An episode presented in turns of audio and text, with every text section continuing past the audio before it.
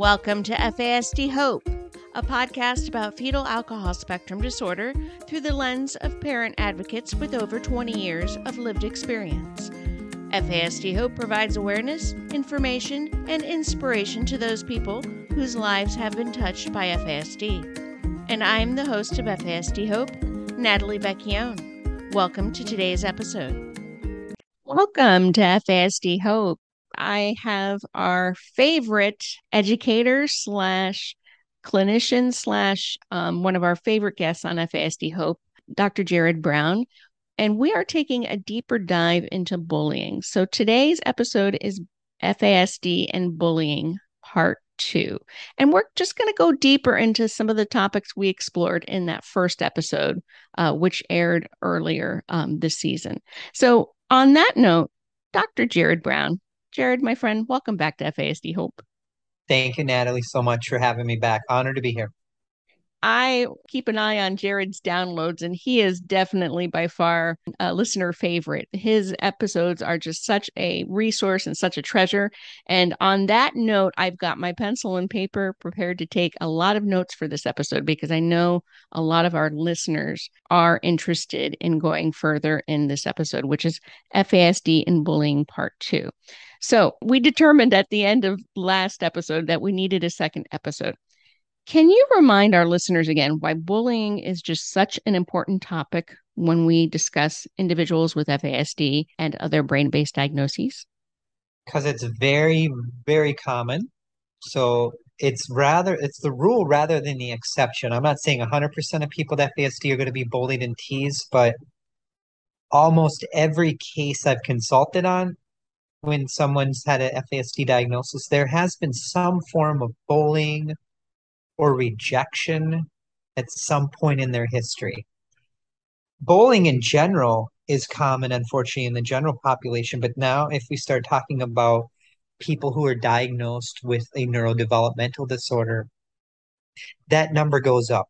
There's not a lot of empirical based research on FASD and bullying, but there is a lot on autism, quite a bit on ADHD and some on intellectual and developmental disabilities. So definitely taking a look at the, the literature pertaining to those disorders would be very helpful because we know most people with FASD have ADHD or look like they have ADHD. There are some people with FASD who also have co-occurring autism. I've consulted on a good handful of cases where both are at play. So it's an important topic. It's a type of trauma why do we care about that? Because trauma can impact brain development, body development, learning, memory. And if you already have a vulnerability due to prenatal alcohol exposure and you put another trauma into the equation, a lot of times it can exacerbate executive functioning problems that were already there, self regulation issues. Sleep problems are already very common for people with FASD. If you got trauma going on too, it just amplifies it. It's pouring fuel on the fire. If you didn't tune in to the first one, and I encourage you to check it out before listening to this one, obviously, but just know that bullying, it, it's very multidimensional. There's a lot of different moving parts with it, and there's different forms of bullying. Verbal bullying is going to be typically the most common. Most people probably have been bullied at some point in their lives but there's physical bullying too. So we got to look at any history of being actually attacked or hit or kicked or punched.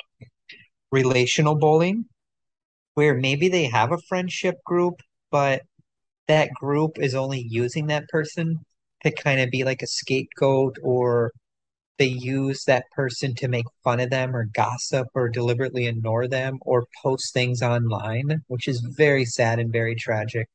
There's also something called material bullying, where maybe one person or a group of people is deliberately trying to steal or damage that person's property, which can be not good, obviously. And we'll talk a little bit more today about cyber cyberbullying as well. So, just being aware of how cyber cyberbullying is a real thing. And unfortunately, in the era of COVID 19 and beyond, it seems like more people are obviously online and being exposed to technology. And I pretty much every case I consult on now, the person is dealing with technology use issues. I wouldn't call maybe not maybe a full-blown addiction, but in some cases it looks like it. Other cases they just really are on there a lot and they're being taken advantage of. They're having their energy sucked from them. They're not sleeping. It's contributing to family conflict, transit transition issues where the family's trying to get the person off the internet or the screen, and then it leads to blow-ups in the family and all of those things. Natalie, I'll, I'll stop there for a minute, see if you have any thoughts. No, I'm just really thankful that we're going further into this topic because, like you said, bullying really is more of the norm rather than the exception with our loved ones that have an FASD or other brain based diagnoses. So, in our first episode, which again, I, I, appreciate if you go back, if you haven't listened to it, go back and listen to it. It's just a great introduction to FASD and bullying episode. So, now we're going to take a further dive into bullying. You had mentioned some of the topics we discussed on our first bullying episode. One of the things I want to talk about that we see far too often is the link between being bullied and having suicidal thoughts or attempts. And I know individuals with an FASD and other brain based diagnoses are especially susceptible to having suicidal thoughts and attempts when um, when they've experienced trauma, particularly bullying. Um, can we talk about why that is so common for victims of bullying and the correlation between FASD, brain based diagnoses, and suicidal thoughts and ideations that result from being bullied? Yeah, I, I don't know of any literature specifically that talks about how many people with FASD who've been bullied have suicidal thinking, but there is a good handful of studies on FASD and suicidal thinking in general. The, the, the things that come up are obviously going to relate to mental health issues. So, are there any untreated underlying mental health issues? Depression, anxiety, paranoia, extensive trauma, sleep deprivation has to be taken into account low self esteem and shame. What kind of bullying is it?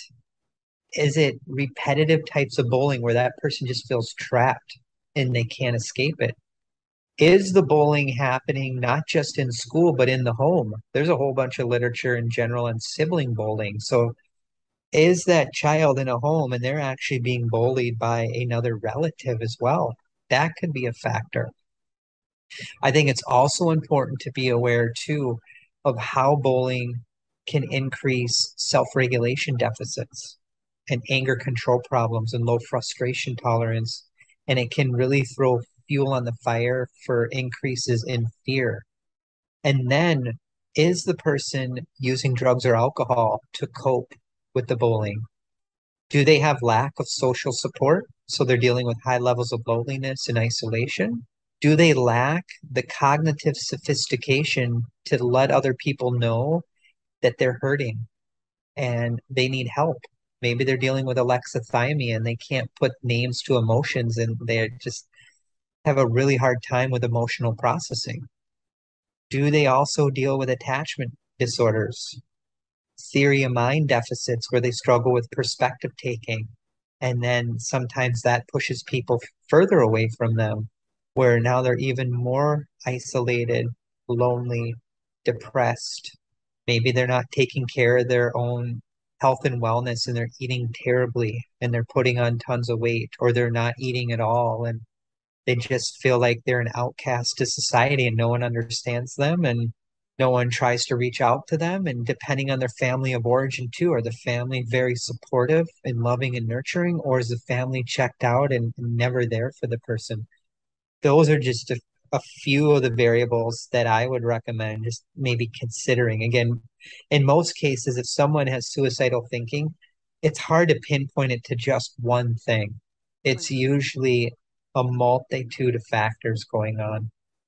bullying definitely can exacerbate if it's already existing those factors those suicidal thoughts and ideations if they're already happening because of secondary characteristics of FASD then bullying will definitely exacerbate those thoughts ideations even attempts and plans one of the things you mentioned jared that oftentimes what kind of bullying is it bullying that this individual feels trapped. And we know that cyberbullying has really kicked that up because it's 24 7 bullying. Let's go a little further into that. Let's talk about how cyberbullying can really, really just exacerbate those secondary symptoms of FASD because we know that even in the past few years, cyberbullying has really exponentially increased. And it's something that we need to have in the forefront of our minds when we parent those with FASD and brain based diagnoses. You bet. So, cyberbullying, cyber harassment, maybe it's threatening behaviors, any kind of humiliation that's going on, or spreading rumors or posting things online.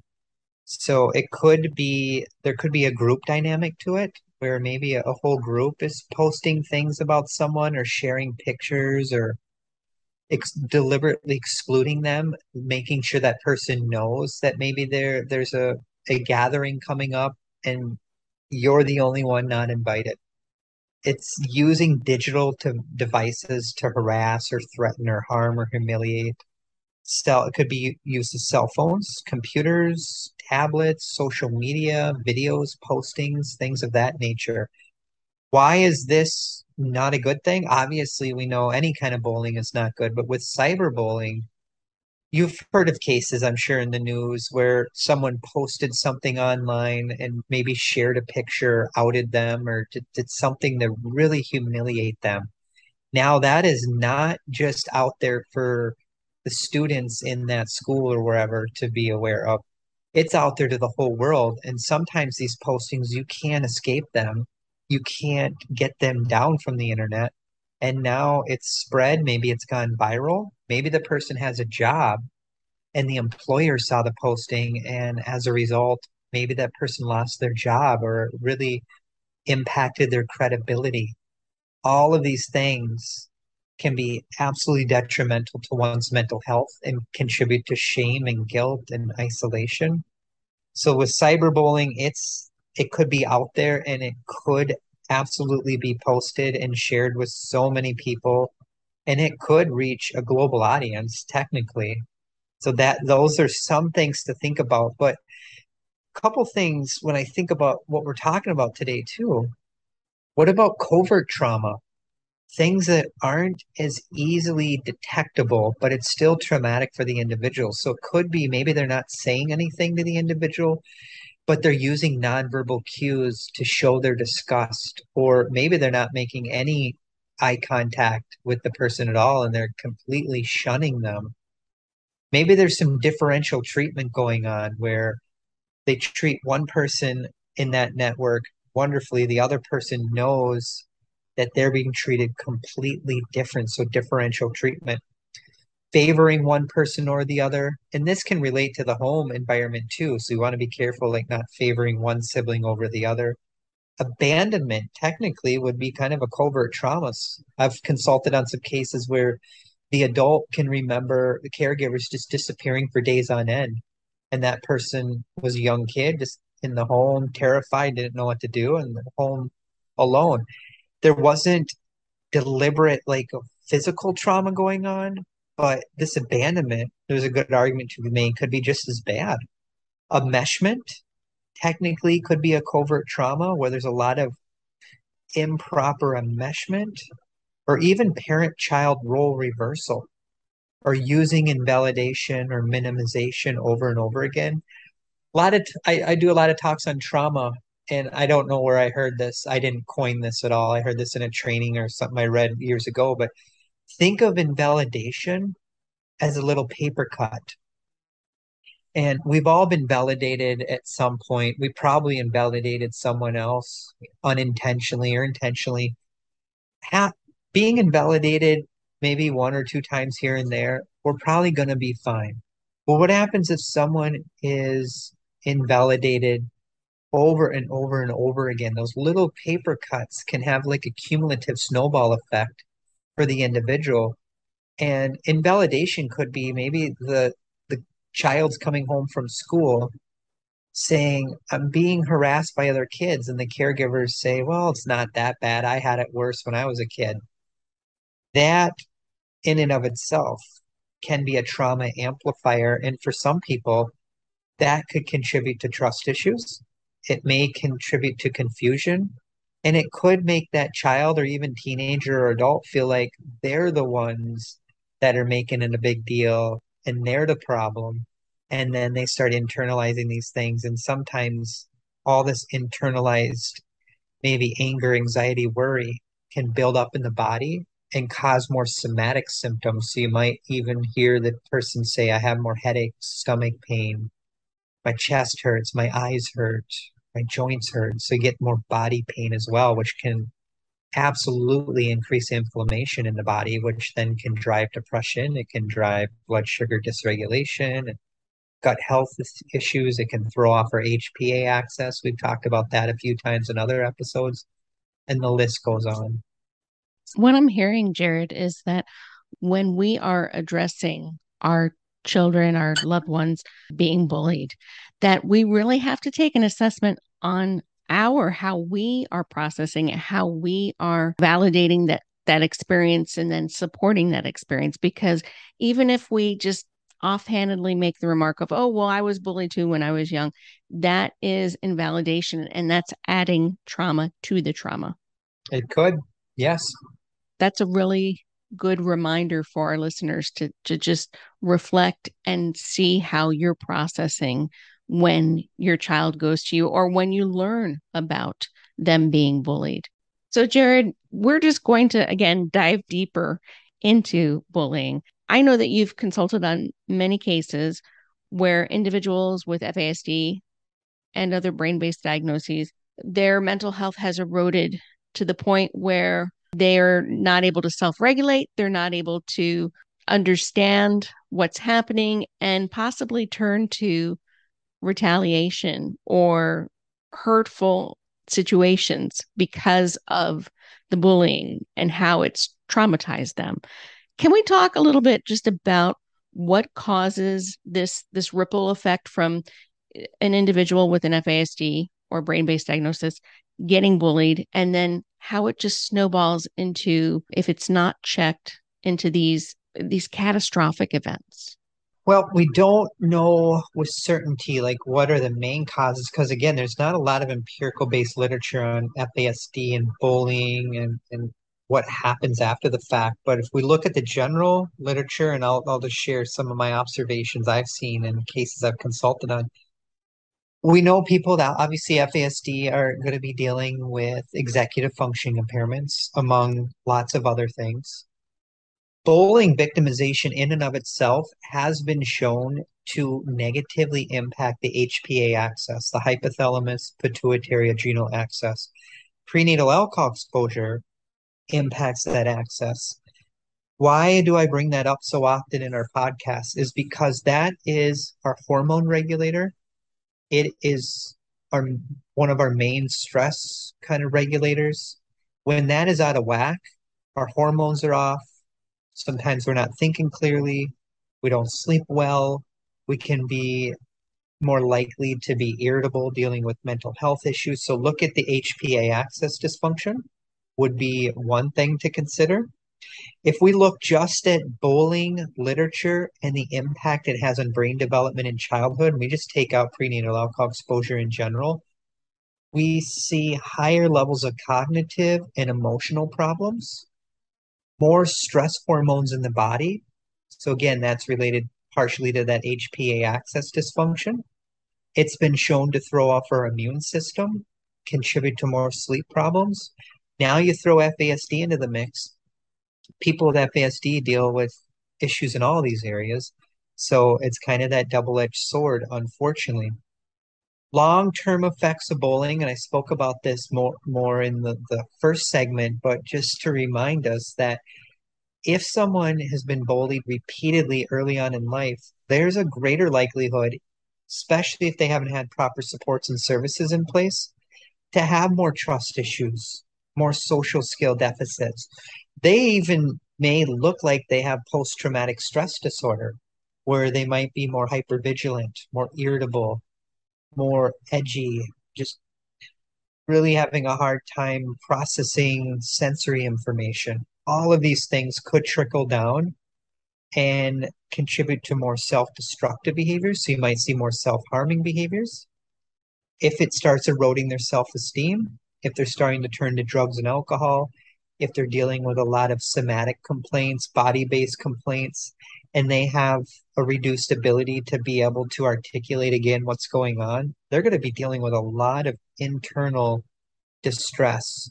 And that could come out sideways in rage control issues in some cases. This could build up over time. What about attachment issues too? We know most people with FASD have underlying attachment issues. I think the research number puts it somewhere in the ballpark of 70% of people with FASD have some problems with attachment. And if we look at the attachment literature just in general, people that have disordered attachment patterns may have a greater likelihood of engaging in maladaptive kinds of coping strategies. They might have lower frustration tolerance. They might be more likely to start turning to aggressive behaviors and rule breaking behaviors. Now, if we throw prenatal alcohol into the equation, bullying, other types of trauma on top of ta- attachment, on top of executive function, again, the, m- the more of these things that are going on, it could be a potential recipe for rageful behavior, yelling, screaming, those kind of things. I know, Natalie, we've talked a lot about social skills before. People with FASD, without a doubt, deal with social skill impairment, which falls under the umbrella of adaptive functioning. But social skills, the umbrella term for that is social cognition. And I would highly recommend your audience too to understand the topic of social cognition because people with lower levels of social cognition sometimes are going to be more likely to be bullied because people with social cognition deficits might be more likely to have problems in interpersonal and group dynamic like behaviors. And under that umbrella of social cognition, we also have something called theory of mind, which relates to perspective taking and there is literature to support the fact that people with lower levels of theory of mind who have a difficult time understanding internal mental states of other people, like their emotions, their beliefs, their intentions, might be more likely to be outcasted by groups of people because they may come off as quirky or odd, or they just don't seem to connect the dots or they could be aloof, or they even could come off as cold and callous when that's not their intent. But the people around them don't understand what's going on, so they start kind of pulling away. It could result in bullying, humiliation, rejection. And again, all of these things can just put fuel on the fire for this individual who might already have underlying neurological impairments where their coping skills are already vulnerable and one other thing I would say too, if we look at this through kind of a social competence lens, social cognition, think of what is that person's interpersonal competency abilities like as well. That's a big, big umbrella too. And under that umbrella, you would have things like social competence, social emotional intelligence. Does that person know how to even initiate a conversation? or a relationship with another person? Do they understand what constitutes a healthy relationship? Do they get stranger danger? Do they know how to talk to an adult different than a child or a stranger different than a close family member? Part of interpersonal competence also relates to the disclosure of personal information. So if they over disclose things to someone they just met, that may kind of freak that person out and, and it could scare the person. Part of interpersonal competence also relates to emotional support and conflict management. And when people have issues in these areas, it can oftentimes impact romantic relationships, relationships with finding friends. Professional success is directly related to this. So people that have problems in these areas a lot of times might have problems on the job. It can absolutely exacerbate self-esteem issues. It could place some people at greater vulnerability to other negative life events and adversities, which then could trickle down into more loneliness and increases in mental health problems, to name a few.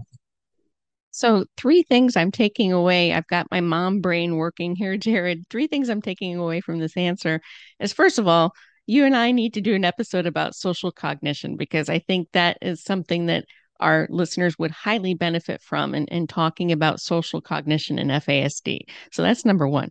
Number two, it sounds like in order to be cognizant of what could happen as a result of bullying again we have to go back to those peel back those layers of trauma and and go back to the primary trauma, which is the prenatal trauma. So, prenatal alcohol exposure, prenatal nutrition deficits, that kind of thing. We have to start there and start building up so we can understand how our loved one's brain is processing all that. And then the, the, the third thing that I'm just thinking of is that, and you and I had this conversation before we started recording, how we so desperately need programs for kids, teens, young adults, and, and you and I were talking about especially young adults and adults in helping them develop and have a good foundation in, in social skills, life skills, interpersonal skills, things like that. You know, oftentimes when our kids are in social situations, eh, they either, I know from our family's experience, they either tend to do best like in a smaller group setting or even in a one on one setting. And you know that is something that um, having a one-on-one kind of mentor or a coach is very helpful but we also really need to just address the different environments that that our loved one can be in and how they can um, how they can process how somebody else is is feeling or gauge that kind of thing. So i'm taking away first of all another episode. Secondly we really just need to dig deep into all those layers of trauma to understand how that is being processed. And then finally um, just just the need for programs for resources for uh, services that can help our loved ones develop in, in this area okay i mentioned just a few things that you said that make me think of a couple interventions to try Absolutely. Please do. Because now now we're going to go into, you know, proactive and being proactive and, and resources. So please share away. Well, I think we can't go wrong trying to promote emotional and social intelligence. If you're not familiar with emotional intelligence, that's a big, big umbrella term. So part of that is helping that person increase social awareness, being aware of their surroundings, pragmatic language, starting conversations, ending conversations, healthy friendships versus unhealthy friendships, being assertive, being versus being aggressive, learning how to manage emotions in a healthy way. It's okay to feel mad, sad, angry, but it's not okay to start throwing things or punching things or yelling, screaming, swearing, those kind of things. Part of emotional intelligence is learning about emotionality as well. Emotionality relates to empathy, emotional expression, facial features, how to use facial expressions, how to not not talk too close to someone, not too far away, not too fast, how to change your language when you're talking to a stranger versus someone you know well. Part of that self-control as well. So helping that person have a better internal parking brake, a pause button. So, stress management, how to have better control over your stressors, learning how to manage your stressors in a very healthy manner. Emotional regulation and impulse control would fall under that umbrella. Having greater levels of emotional intelligence have also been related to having higher levels of self esteem, higher levels of optimism, gratitude, and happiness. So, very important to understand the topic of emotional intelligence. Part of that, too, would be social intelligence, which, if we do a social cognition talk, we can get a lot deeper into that, but really enhancing social skills, social understanding, interpersonal competence. Part of this, too, I'm a huge fan of executive function. Finding an executive function coach or a therapist, someone that can teach executive functioning skills. Finding someone, too, that understands theory of mind and perspective taking and mentalization as well as alexithymia. I, alexithymia is a huge topic. Alexithymia is a threat to emotional and physical health. Alexithymia is where someone is going to have a very difficult time accurately noticing or understanding or labeling or using emotions effectively. And they can have a difficult time recognizing emotions in themselves or other people and with part of this too, anything we can do to help promote a better sense of self, like a self concept, self efficacy, promoting internal locus of control is highly recommended.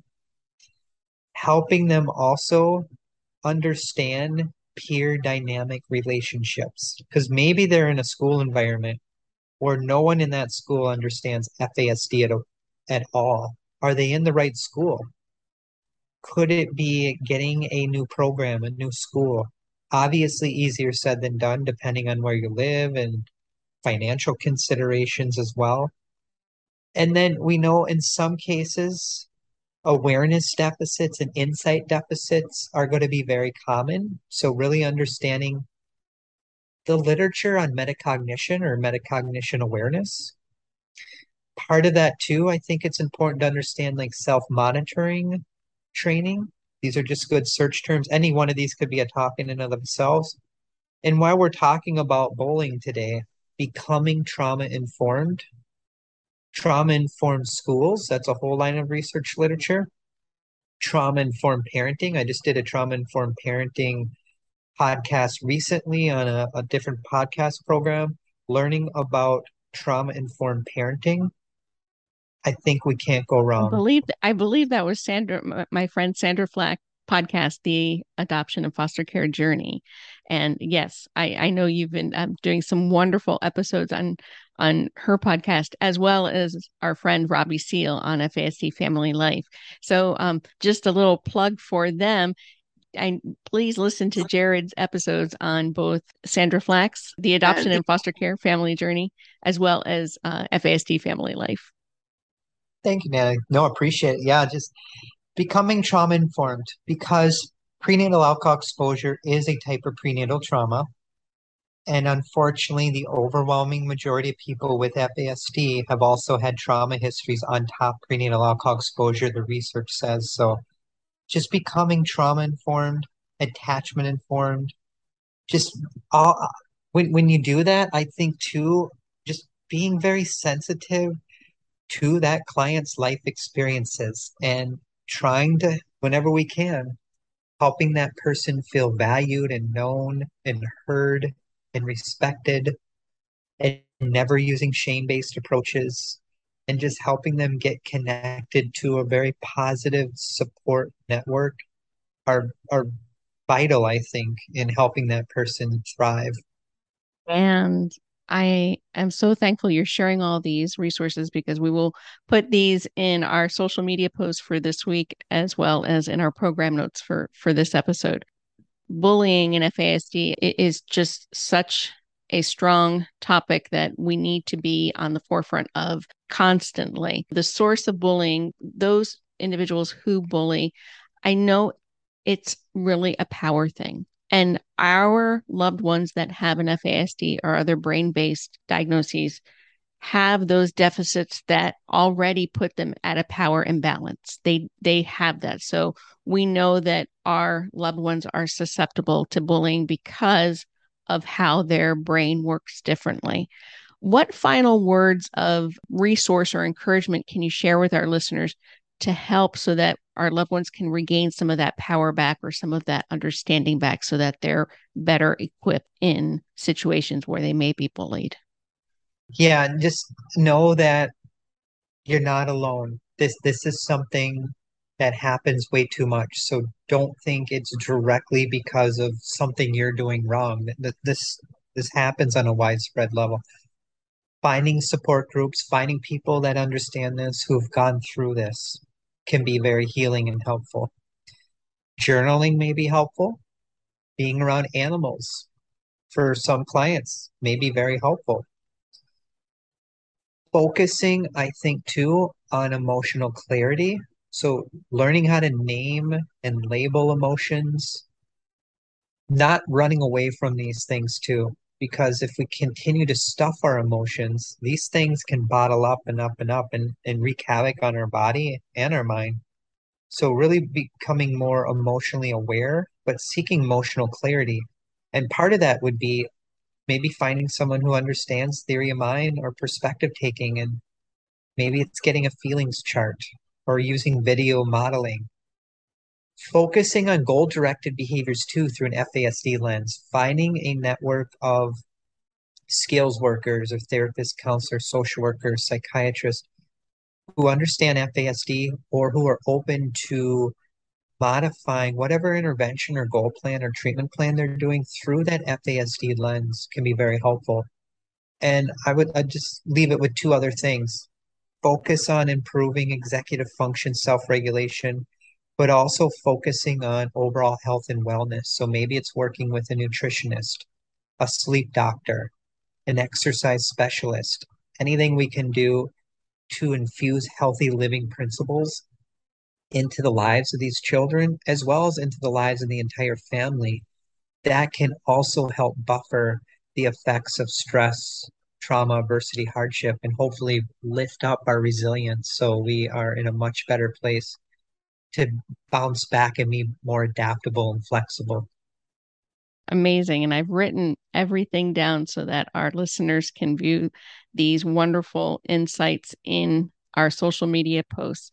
Jared, uh, also before we end, I want to share with everybody that not only will we have Jared's contact information, but as well as his nonprofit and the AIAFS is offering wonderful courses and resources for uh, anyone who is looking for more information on many of the topics that Jared has spoken about here on FASD Hope as well as our other friends podcast. So you can reach Jared through the links that we'll be posting in today's episode notes, as well as in our social media posts. Jared, I know you'll be back. It's always, always insightful, resourceful, and it's such a blessing to have you come and share your insight and your wisdom with our listeners. You know, we end on hope, and this is a very serious topic, and this is unfortunately one that is systemic and it's not going away. So we need to to do the work. What final words of hope can you leave for our listeners about uh, how to be an overcomer when it comes to the topic of bullying? There's more awareness of this. There's more books written on this.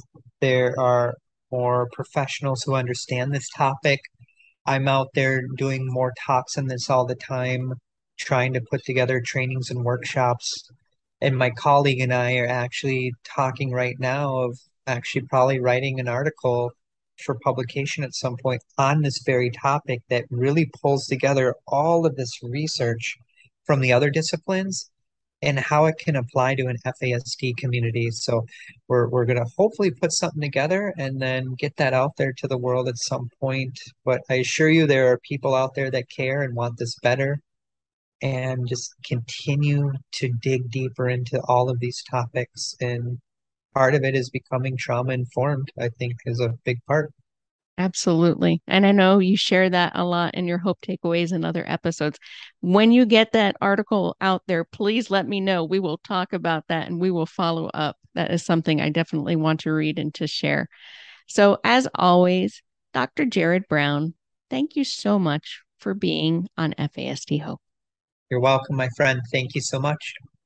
Thanks again for listening to FASD Hope with Natalie Vecchione.